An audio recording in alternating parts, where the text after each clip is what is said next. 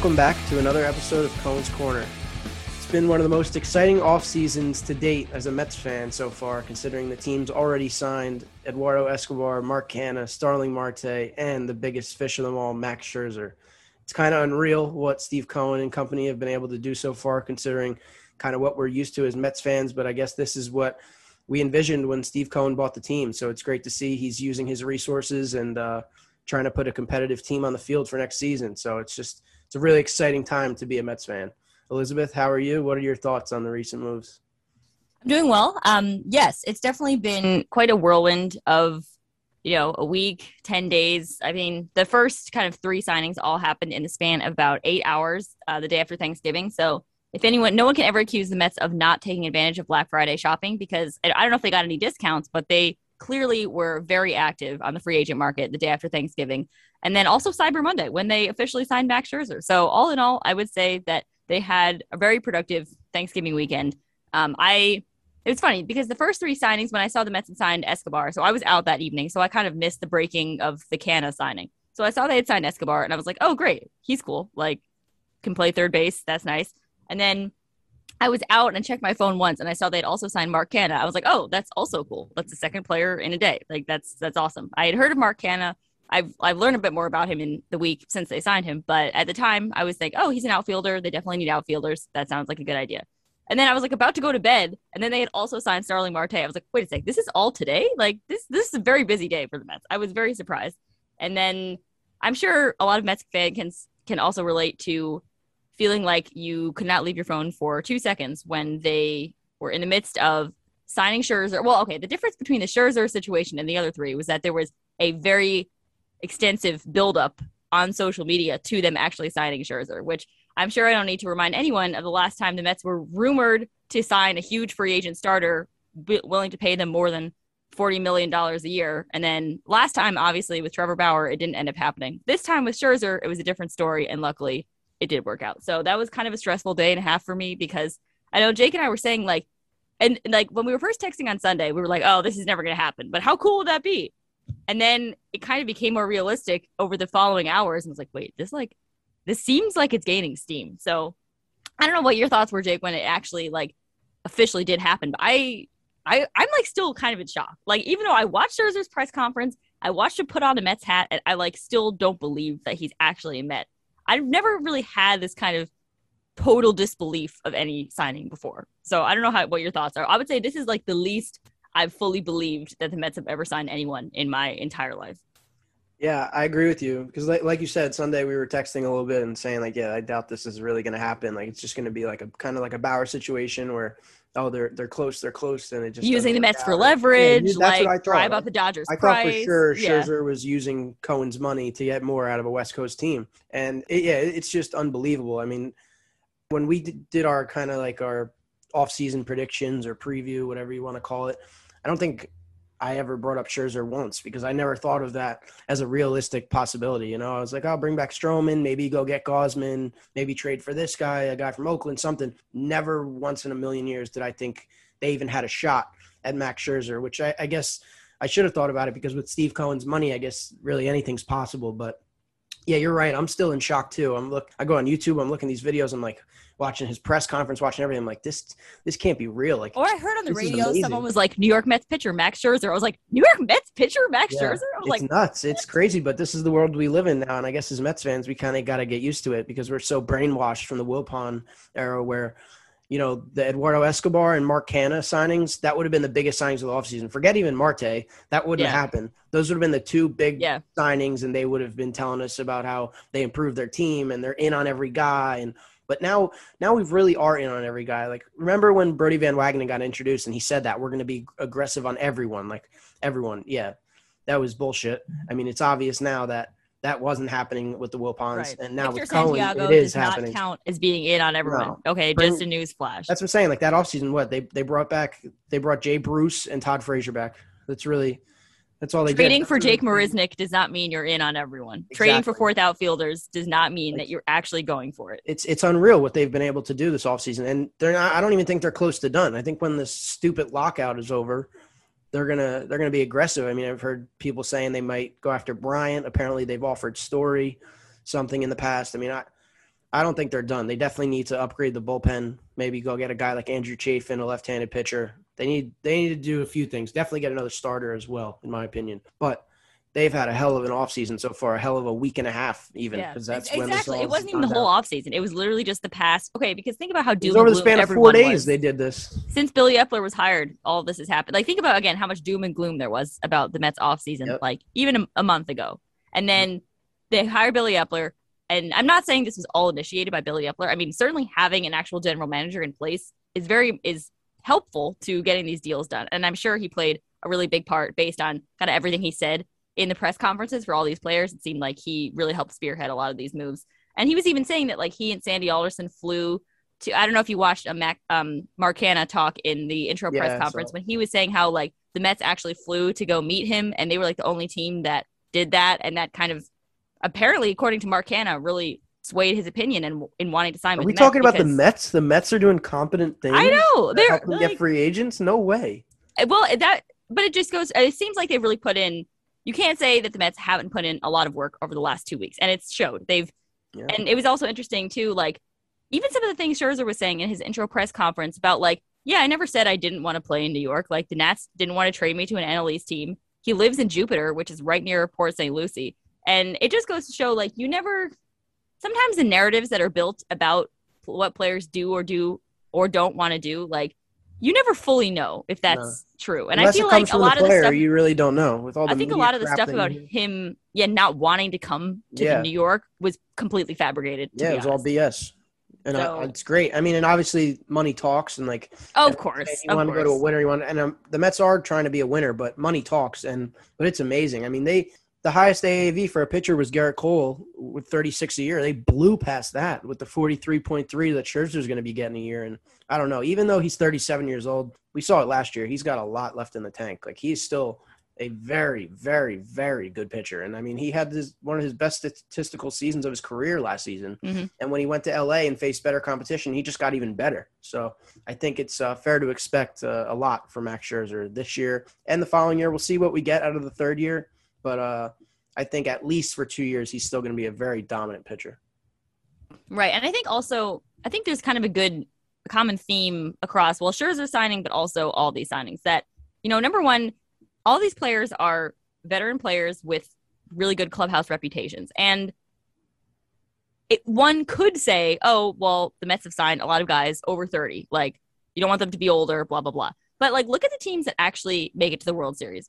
There's nothing wrong. If anything, we learned from last year, the Mets really need more veterans in their clubhouse. They need more veteran leadership, players who have experienced success somewhere else. I mean, I feel like this goes for the manager too, which we'll get to later. But like, just because a player is 33, they still can provide so much value. Like, in my opinion, you know, you don't want the Mets to like only go for older players because obviously there's a higher risk of injury, but like younger players can get injured too. I think, you know, if anything, they really do need kind of, you know, of the ilk of the guys that they've signed, players that can bring some of that, like we've talked about, a more aura of success or just like general professionalism to Yeah. the team and just a real desire to win and not be too comfortable in their place and, you know, actually want to build something special. And, you know, if, especially for Max Scherzer, like the fact that he even wanted to sign with the Mets and he's accomplished everything that a major league pitcher could hope to accomplish. He's won three Cy Young awards. He's won a World Series. He's going to be a first ballot Hall of Famer. There's no question about that. He's 3,000 strikeouts. Like he's done everything. So, but he, he's still out. And I feel like he still has a huge like desire to. He's still got a chip on his shoulder. He's still got something to prove, in his opinion. Exactly. And for someone who, yeah, theoretically has nothing else to prove, like I feel like the there's definitely the theme among the players they've brought back and maybe among the players they've decided not to bring back because I read somewhere that like and none of their kind of pending free agents from this past season they've re-signed to this point. So some of those, you know, were like Syndergaard and Loup going elsewhere. That was kind of the player's choice. Probably maybe the Mets would have wanted to retain them, but I do think there's nothing wrong with like you know, whatever culture they've had or whatever kind of mix of players they've had, it didn't work last year. So like may may as well change it up. You know, I, I have no problem. For how many no years? How many years that. did the team decide to bring players back that they either traded away or that were free agents that had Jeurys Familia, perfect example. Familia, Todd Frazier, Jay Bruce, a lot, a lot of players they bring back. I mean, like it's just they needed they needed to switch things up, and not not that Conforto was a bad guy or a bad player or that Baez, you know what I mean? Like people love Baez, Stroman, whatever, but like they needed to change it up. Like you can't just keep running things back and expect different results. You know what I mean? Like you, you kind of got to be realistic with yourself that maybe this is what these players are. Like, you know what I'm saying? Hopefully Jeff McNeil is able to figure it out, but I don't know if that's going to be here. We'll see what they do the rest of the offseason, but they're really changing up player personnel. They're changing up a lot of things. Look, the whole, besides Jeremy Hefner, the whole coaching staff's going to be different. It's going to be a lot of changes and players even knew it. I remember uh, JD Davis was saying in one of his press conferences late in the season that he knew there's going to be a lot of new faces around. He doesn't know if he's going to be here. It's it's a whole different team already, and uh, I'm, I'm excited to see what they continue to do this offseason. Right, and you know it's easy to get like emotionally attached to players, and as, aside from the individual team, but you know ultimately, like you root for the jersey, you root for the team, and so like whatever players are on the team next year, I'm going to root for, and like whatever they need to do to make the best team possible, even if it means you know, some players that I liked aren't on the team anymore for whatever reason. Let's you know, like at this point again, it's been so long since the Mets really seemed committed to sustainable winning. And it seems like, you know, so far they haven't signed any free agents that require giving up a draft pick, which I doubt they're going to do unless, you know, I, I, just, that seems highly unlikely. They, unless, so they haven't. Unless Correa falls into their lap. Which might it's happen. Gonna, it's it's happen. probably not happening. Like at this point, and I'm honestly okay with that. Like he's a great player. I just that might be asking for too much. Even though you know who knows, we didn't think they were going to get Scherzer either. I highly doubt Correa is coming to the Mets at this point. But you know they haven't traded anyone. They haven't they haven't traded prospects for fourth outfielders, which again you never need to do because there's always people out there you can sign or call up. And you know it seems like they are kind of going about it in a way that like makes sense for what they have available. Right now, what they have available is a lot of money to spend, and they to this point haven't they can kind of afford to take some of those luxury tax penalties over the next few years if they need if it means spending more money right now to keep building up their farm system in order to kind of build that sustainable team where you know a few years down the road they have a lot of solid position players and pitchers available and kind of a pipeline that they're building and then maybe they won't have to spend as much money in free agency in the future because they'll already have a better team than they did going into this offseason. So, so far, I think that plan of using the resources that they have available and preserving those more scarce resources, like, you know, again, their top minor league prospects, seems to, it seems to be like a smart way to think about what they have available and also build for a successful team next year by spending as much money as they have. Yeah. And you think in Steve Cohen's initial press conference when he bought the team, he basically said, We want to turn into the East Coast Dodgers. I mean, it's essentially what he said. I think he did say that. Yeah. and when the Guggenheim Group bought the Dodgers, oh, I think 10 years ago, that's what they did originally. They threw a ton of money at free agents until they could bolster up their farm system and bolster up their analytics and their whole organization because their organization was a shit show just like ours was when Steve Cohen bought the team. So I mean, he's doing what he has to do. He's using his money. That's what, like you said, we don't have a lot of prospects. I mean, we have some high end prospects, but the depth of our prospects is, is not very good. He he has the money. You got to spend on free agents. If you're going to improve the team, that's how you're going to do it right now until the rest of the organization is built up. And I think he's doing a great job with it. He tried spending money last year and it didn't seem like anybody wanted to take it, you know. But it's nice to see that people are deciding to come to the Mets. Like I love Starling Marte. The fact that the Mets had 54 stolen bases as a team last year, and he had 47 by himself. I mean, that's going to add so much to this team. With especially if you have him and Nimmo atop the lineup, or however you want to do it, it, it just makes the lineup so much longer and gives it so much more depth and so many more options. And I love the versatility they're doing. Like Escobar, he can play multiple positions. Canha can play multiple positions. You could put Marte at multiple positions. I mean, versatility is a big thing, and I feel like the Mets have been lacking versatility for a very, very long time. And if you look at a lot of the winning teams, like the Dodgers and all teams, like when the Cubs were good, I mean, versatility is a really big deal, and that's why I think if they were to go sign one more bat, Kris Bryant would be the perfect fit for them. Billy Eppler even said the other day he loves guys that can play on the grass and on the dirt. Like he he loves all the versatility. So I feel like Kris Bryant would be perfect for them. He would give him some thump because that's the one thing they're probably lacking right now is a little power. They don't right. have as much power as they probably coming should. Back. Yeah. They... Yeah. So I mean, obviously you have Pete, one of the best power hitters in baseball, but you, you definitely could use another power bat in there to uh, strengthen things up, and I think that would just be the cherry on top for this offseason. Yeah, I agree. It's funny. I feel like we've now gone almost entire calendar year of you pining away for Kris Bryant, and Yes. perhaps it'll finally come true. Like you never know. I think we could go back to like our probably our very first episode almost a year ago, where you talked about how much the Mets should get Kris Bryant, and who knows if that actually happens? Like I would be thrilled. I think, you know, again, because right now, I guess the thing is they have basically three major league outfielders, and not counting Dom Smith. They have Nimmo, Marte, and Canha, and so, which is great, but like if Nimmo gets injured, then you have Canha and Marte, and then I don't know Khalil Lee. Like I'm not really sure. So I agree. Like another, ma- like major league outfielder with like Bryant has third base ability. You know he has kind of that rare combo of there's not that many outfielders who can like also play third base really well. And he so- plays above average at every position you put him at. Right, exactly. And well, the only th- the only thing about Bryant is like I do feel like you know, he didn't have an amazing year offensively with the bat. I do I'm not if the Mets did sign him, like I'm not expecting like an MVP caliber season to be honest No, but he Bryant. won't need it with the, this lineup. It's he's not going to have to be the Right. main focal. I just don't want people to like overhype. I I do sometimes feel like Kris Bryant is a bit overhyped just because of like people think about his MVP season and his rookie of the year season and he won the World Series with the Cubs. Like his actual last couple of years, and I know 2020 like doesn't really count. I just like the only thing is I would love Kris Bryant because of his versatility and he's a solid bat. Like I don't think he is, you know, perhaps as incredibly impactful with the bat as some might hope.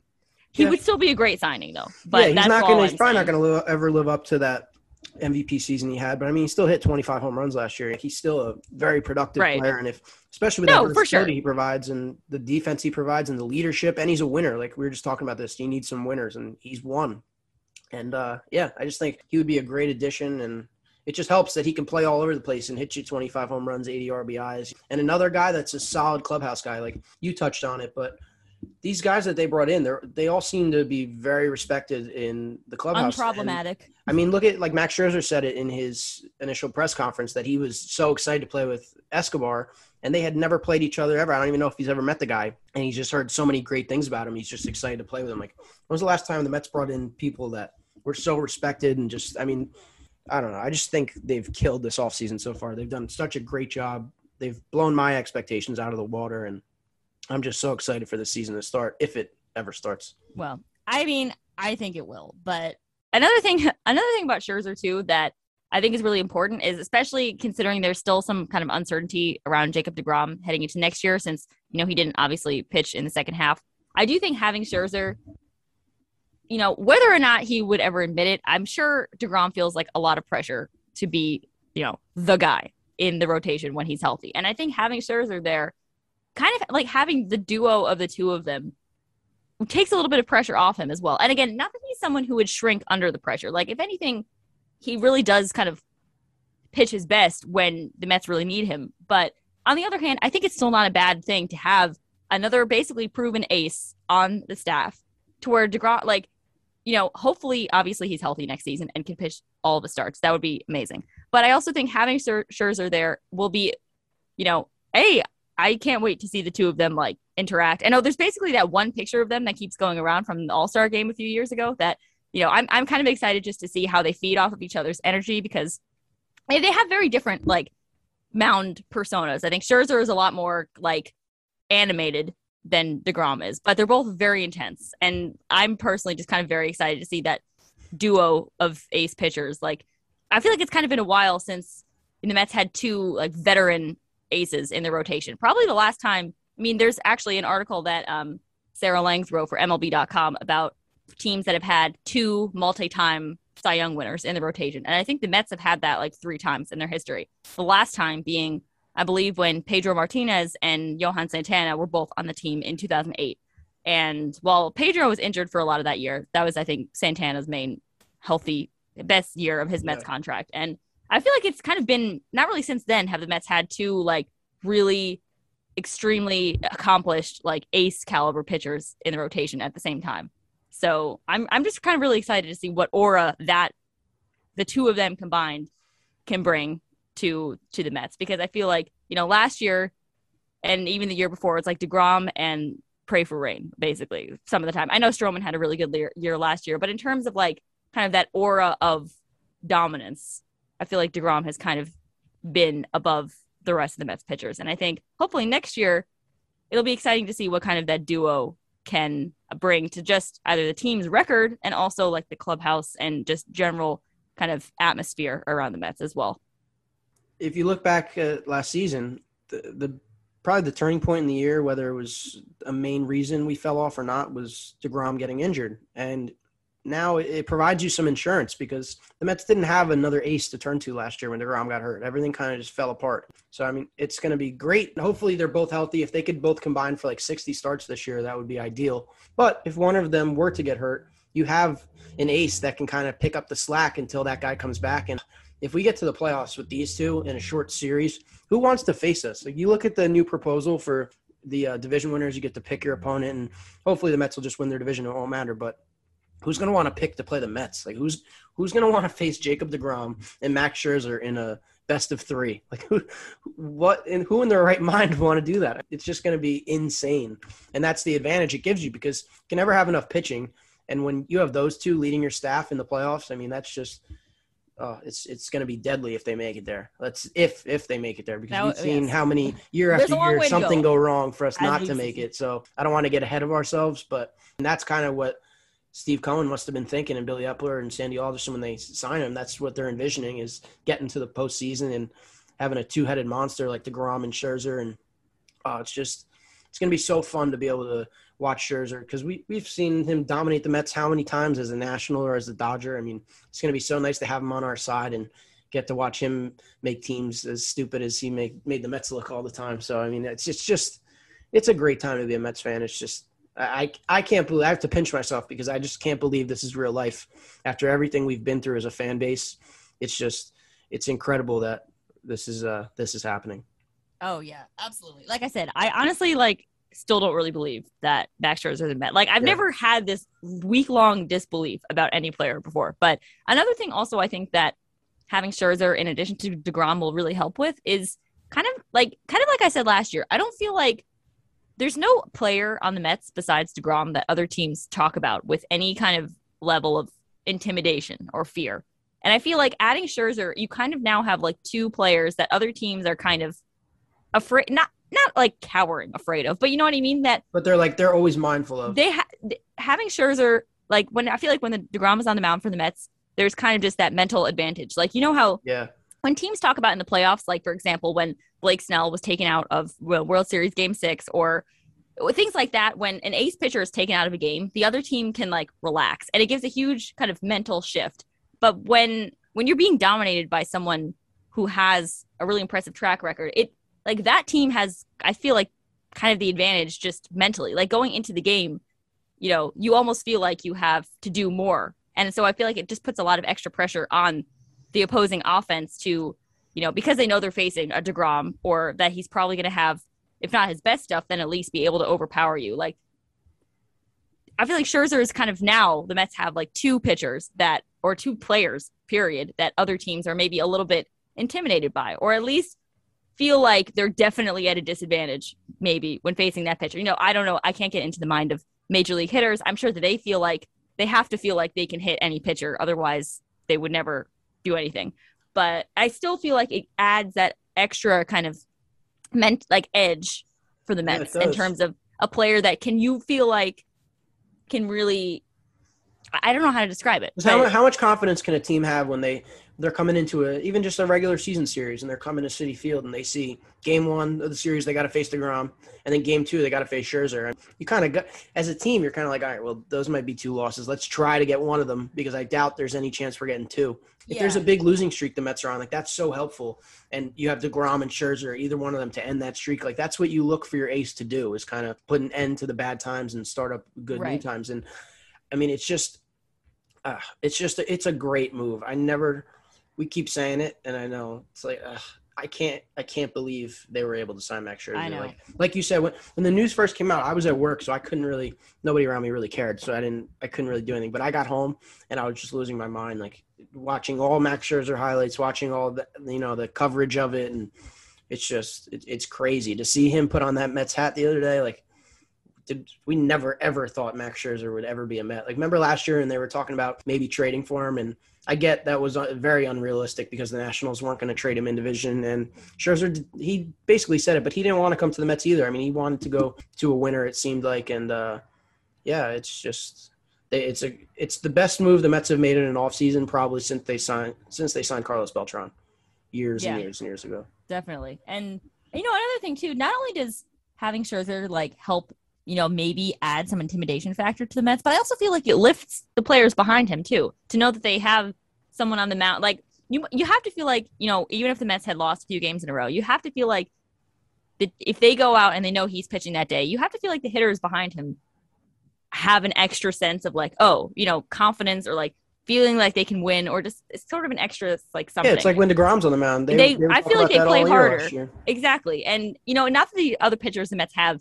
aren't good. Not like they're not trying to win behind, you know, Carrasco or Taijuan Walker, but it does, I think, yeah, it not only helps maybe add like an edge to your team versus the other team, just in terms of how the other team is feeling, but I think it also helps lift your own team to know that they have someone who's going to give absolutely everything he has, who like 9.5 times out of 10 is probably going to be excellent. It yeah. definitely just, it kind of lifts. I, I feel like it it helps kind of avoid any doldrums that might otherwise transpire if the hitters know that the pitcher they have, whether they'll ever say it or not, is not that good.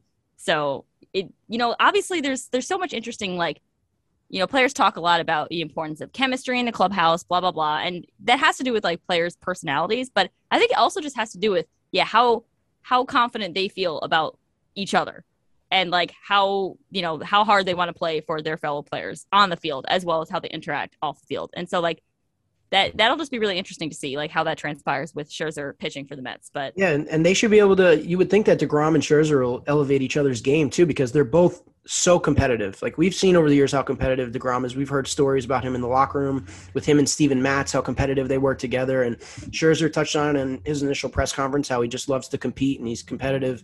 They're going to be, if everything goes right, they're going to be neck and neck in the Cy Young race next summer. So I mean, yeah. that's going to that's going to raise the level of competition between each other. So that's just only going to bring good things to the team. Yeah, definitely. Yeah, and it was interesting too how when in Scherzer's press conference he mentioned that like while kind of his conversations with the Mets were transpiring, he talked to Jacob Degrom, like guest called him or whatever, and kind of talked to him about like his like a just kind of how he's doing, but also like how his experience playing in New York, playing for the Mets, and basically it seemed like after that phone call he had even more reason to want to sign with the Mets. So, you know, like, like I tell like I texted you, like for that alone, retire DeGrom's number immediately for helping recruit. Yeah, like the statue. Exactly. Like thank thank you for not scaring him away. We appreciate it so much. But yeah, that that will be we've definitely talked a lot about Max Scherzer, but again, I feel like again, this is such kind of a an un unprecedented signing in Mets history that it deserves a lot of discussion because, yeah, like you're right. The Mets have faced him for so many years, mostly on the national. And also, this is kind of silly, but it'll be fun to see. Like, obviously, Scherzer is going to be a Hall of Famer one day, and it'll be cool to see like. The, I he, I don't know if he'll go in as a Met. Obviously, probably not. He'll probably go in as a national or yeah, maybe will. without a cap. But it'll be cool to know that he like played for the Mets. You know what I mean? Even yeah. if his few years with the Mets aren't you know, maybe will represent kind of the tail end of his career since obviously he's now 37. He won't keep pitching forever. But it'll be cool to know, like, whenever he does go into the Hall of Fame, that he like played for the Mets. I think that and I'm it's nice that he's still at an elite level. Like when the Mets, yeah, he's still as good as ever. Pedro was good for a year, year and a half, and then his body started to break down. I mean, mm-hmm. they brought in Tom Glavine, another Hall of Famer. He was pretty washed towards the end of his career. The Mets, since ever since I've been a fan, they've done a lot of this, bringing players, position players, or pitchers late in their career maybe he's not a Hall of Famer. Remember, Gary Sheffield brought him in just so he could basically get his 500th home run. I mean, they've done it with so many players. So it's nice now that, yes, you're bringing in a Hall of Fame player that's at the tail end of his career, but he's still pitching at an elite level. It's He's not just here on name only. You know what I mean? I feel like the Mets have done that so many times in the past, brought a guy in on pretty much just his name. I mean, this Scherzer is still at the top of his game, and we should expect a lot out of him for, like I said, at least the next two years. Hopefully, the entire contract. Definitely. And like I would rather have regardless of age, I would rather have 37 year old Max Scherzer than any other free agent pitcher yeah. out there, like bar none. You know, it's like it's yes, age is a factor, but you have to look at the player and like he's still playing well. Yep. So, and he's still pitching as well as he ever has. So, like, at some point, not that age is just a number, but like, again, I'd rather have a 37 year old Max Scherzer than a 30 year old whoever else, Trevor like Kevin Bauer. Gausman. Yeah, Thank- Kevin Gausman at- or Robbie Look Ray. how much of a blessing that was that we that Bauer did didn't decide to come here last year. With- Obviously, with everything that's happened with him off the field, but honestly, who would you rather have, uh, Max Scherzer or Trevor Bauer? I don't mean, think it's- it's, not even close. Orders of magnitude, not even close. So I mean, just it's it's all seems to. Usually things don't work out for the Mets. I mean, it just and it seems like things are kind of just all falling into place. And I mean, we'll see. It's all great on paper. We'll see what they can do as a team when they actually get out on the field. I mean, that's obviously what matters most and basically only matters. But it's just it's really exciting to see that the front office is putting their best foot forward. Something we haven't been able to say in a long, long, long time. But uh, Definitely. so obviously they still got some more player acquisition to do, but arguably the biggest thing they have left to do this offseason is hire a manager. We've been hearing this week uh, a lot of names floated around. Apparently, as of now, the favorites are Buck Showalter, Joe Espada, and Brad Ausmus. I was reading earlier today. I've been advocating for Buck Showalter for I don't know how long. I mean, I think as long as you've been advocating for Kris Bryant. yeah, even a couple years ago when they when they ended up going with Rojas and the whole Beltran thing. I mean, I wanted, I wanted like Girardi. I wanted an old school manager, and th- that's what Buck Showalter would do. He he plays into the analytics a little bit, but he has the feel of an old school manager. He knows what he's doing. He's managed in New York. He's very well respected. He's really smart, and you can tell he wants to get back into the dugout. I mean, I, I think Buck Showalter would be the perfect fit for them. I know they have to do their due diligence on other candidates and interview other people, but if I were them, I would just I would hire him right now. I think he's a I think he's a hell of a manager, and he would really uh he would really bring this clubhouse together even more. Yeah, and I think the advantage that Buck Showalter or or another experienced veteran manager, like if they brought Bruce Bochy out of retirement, I'm not sure if that'll happen, but Ron Washington, Ron Washington, like again, kind of like we've been talking about, they they need someone like definitely, in my opinion, not a first time manager. Like they need someone who will lift the experience level of everyone around them, who Agreed. can bring some, yeah, like again, I've talked a lot about like aura of success, which kind of sounds like silly, but they need someone who, yeah, will kind of raise the expectations of and it's not just about developing players it's about winning and it's like it's not just about nurturing players on a day-to-day accountable basis too. exactly and That whole And- Lindor McNeil crap would never have happened under Buck Showalter. Promise you that. right and you know again i think rojas for the hand he was dealt did a decent job but i do think like at this point if the mets are really serious about you know if they've signed max scherzer clearly with the intent to field a very competitive team over the next few years eh, they need a manager. And again in this day and age obviously there's a lot of kind of analytical input into what the manager can do. But there was interesting there was a tweet from like howie rose i think yesterday kind of saying that it's kind of an insult to these experienced successful managers like you know dusty baker or tony la Russa or who, whatever to assume that they can't adapt at all to like modern baseball and you know i think it would be kind of insulting to assume that buck showalter would not be able to manage like in today's game. You know what I mean? We've seen Dusty Baker and Tony La Russa, their teams were like I think maybe people were more kind of they were different hiring situations, obviously, but they're both older, obviously, more kind of old school, you would think, but their teams were both very successful this year. So I think it's it'd be wrong to assume that because Buck Showalter is seen as more old school that he couldn't integrate any sort of analytics into or like that he couldn't kind of vibe with a modern front office. I'm sure he would want perhaps more maybe some more decision making autonomy than maybe some other less experienced Oh, yeah, managers, they're but not rightfully make so. a lineup for him like they did for Rojas. But He's rightfully he so. would have say and all that. Yeah, exactly. He like, should. I- the manager should. Right. And so, yeah, I don't think, you know, again, I'm not saying there's no other good candidates out there. I think they pro like whoever they hire, you know, I'm, I'm not sure. I, I feel like it could be, even if it's another candidate who is an experienced manager that isn't Buck Showalter, I just feel like they need, I don't think it'd be right to assume that because he's more old school, in quotation marks, that he like would be out of touch with how Oh, to yeah, manage a successful team in 2022. Like, I think that would be wrong because we've seen other managers do it. It's- yeah, and it's different. I mean, he was just in the game. Like he was just managing the Orioles a few years ago. It's not like he's yeah, been. It's not like it was Tony La Russa where he's been out of the game for 10, 15 years. Like that's not the that's not the case. I right. mean, But his team still won the division too. I mean, the White Yeah. Sox, you know, they didn't get past the Astros, but it's no, like that's what I'm saying. La Russa's Larussa did a real good job with with the White Sox this past season. You're right. Just because they're old school doesn't mean that they can't get the job done. And I mean, they've accomplished so much in their career. You think they haven't had to adjust before to players and for being divas adaptable. I mean, Yeah. or look at Showalter. I mean, Showalter dealt with one of the biggest divas in the sport, Manny Machado. Machado loves him. I mean, he he dealt with plenty of young players, and he really he did a good job at changing the culture. I mean, he changed the culture in Baltimore. He changed the culture in Texas when he was there with Arizona, with the Yankees. I mean, he, everywhere he's been, he's kind of he's made his team better, and I just think he would be he would be the perfect perfect manager for them. Right, exactly. And someone who, you know, like I said, I feel like the players, again, maybe the last couple years, I don't know if it was whether or not it was Rojas's like fault per se, but you know, it's not all like, yes, it's great for everyone to like, it, it's great that they had like a lot of experience with Rojas in the minors and like knew him, blah, blah, blah. But I, I think it doesn't have to be so like, I don't want to say that they, the environment doesn't have to be as like chummy as it has been in the past, but I feel like having a kind of different level. I feel like Buck Showalter obviously comes from outside the organization. I think the fact that he wouldn't really have any experience with this team isn't a bad thing. Like, Yeah. yes, the younger players on the team wouldn't have grown up with him, wouldn't have known him for the last like seven years, but I feel like that's what this team needs. Like, they need Yeah. again. They need somebody Someone- that's not going to coddle their players. They're Yeah. hold them accountable, and they're going to be there. They're going to have their players back, but they're also going to hold them accountable and like call them out on whether maybe not in the public, but like call them out when they're doing something they shouldn't be doing, and not Just have afraid that they need to have this great relationship with their players and be buddy buddy. Like you're not their friend. Like you're supposed to kind of be their boss and kind of hold your team in line. Like this isn't just like a daycare. You know what I'm saying? Like you need to actually have some authority and Yeah, exactly. have the respect of your players.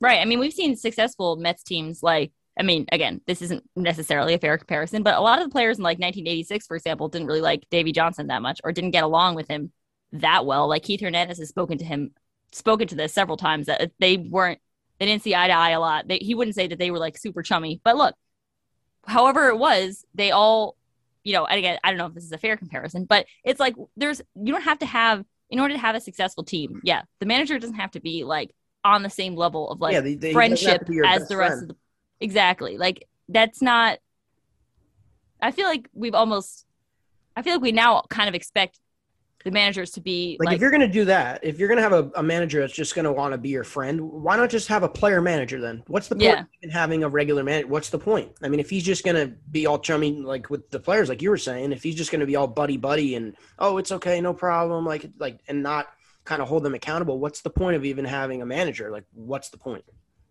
Right and so i think there's nothing wrong with like we've been saying and again it's kind of with the players they've been adding like wanting to raise the level of and not only expectations because i'm assuming the mets like you know expected to be good over the last couple of years but just raising the level of yeah experience that they bring of just kind of a winning culture or just an kind of just a mental like commitment to winning and just more like i've said ability to not only yeah like enjoy obviously just a kind of an extra comp- competitive edge that they've certainly been lacking over the last couple of years. And so i think we definitely both agree that an experienced manager at this point is the right way to go. Buck showalter seems to be an actual candidate. So you know and that's not just something fans are saying. Apparently that's like Apparently, actually the be lead considered candidate. Jon Heyman said which today would be very i mean it would be very interesting. And i also think you know what's good about buck showalter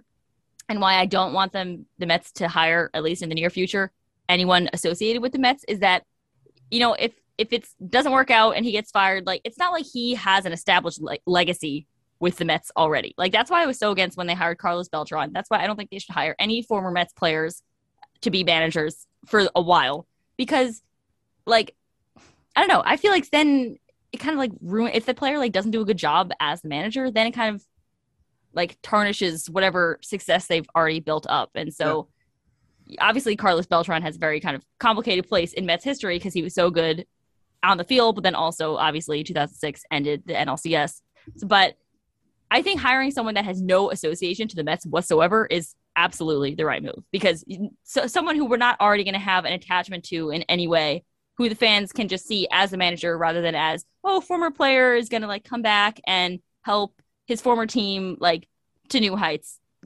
That's too emotional. Like they, they, there's so many other candidates out there. They don't always have to search between in the Mets universe. There's Yeah, a lot of other baseball players and for managers out there.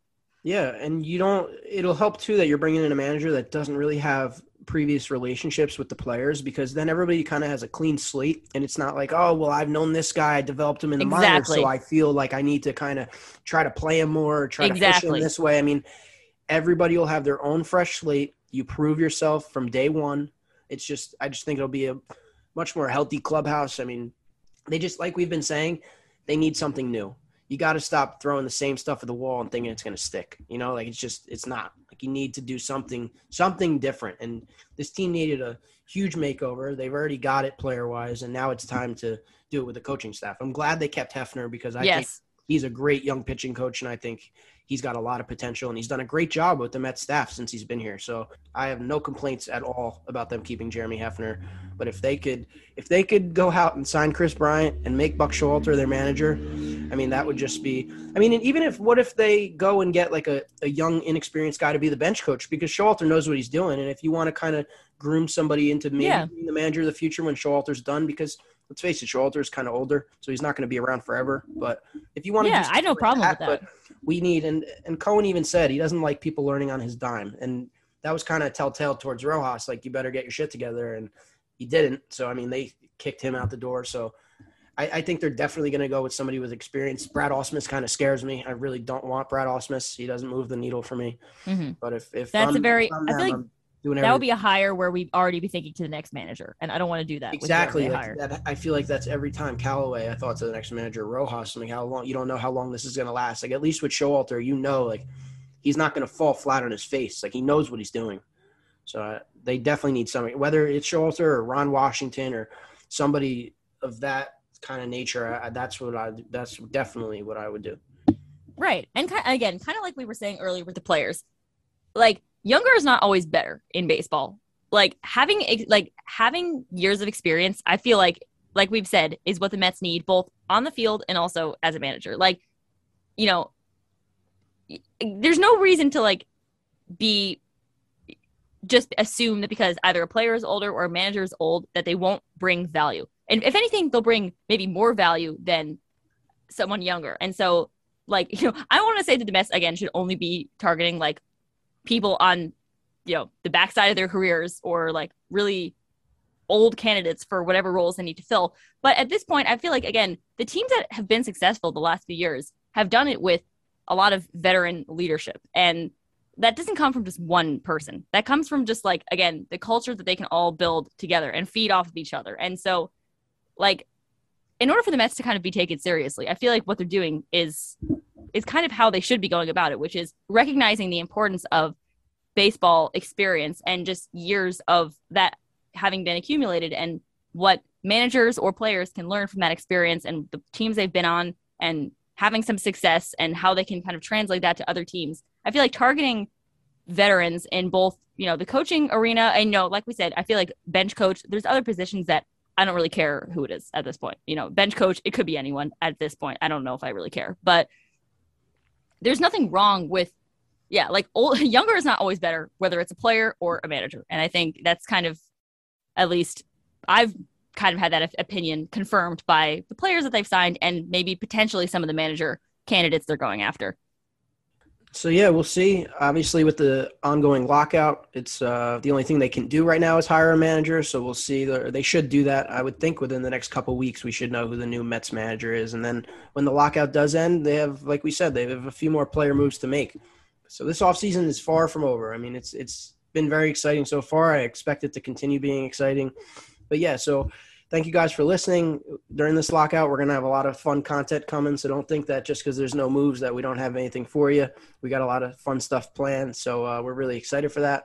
But uh, as always, you can find Elizabeth on Twitter at NYMFan97. You can find myself at Giblin underscore Jake. Follow the podcast at Cohen's Corner Pod. So thanks again for listening, guys, and uh, let's go Mets.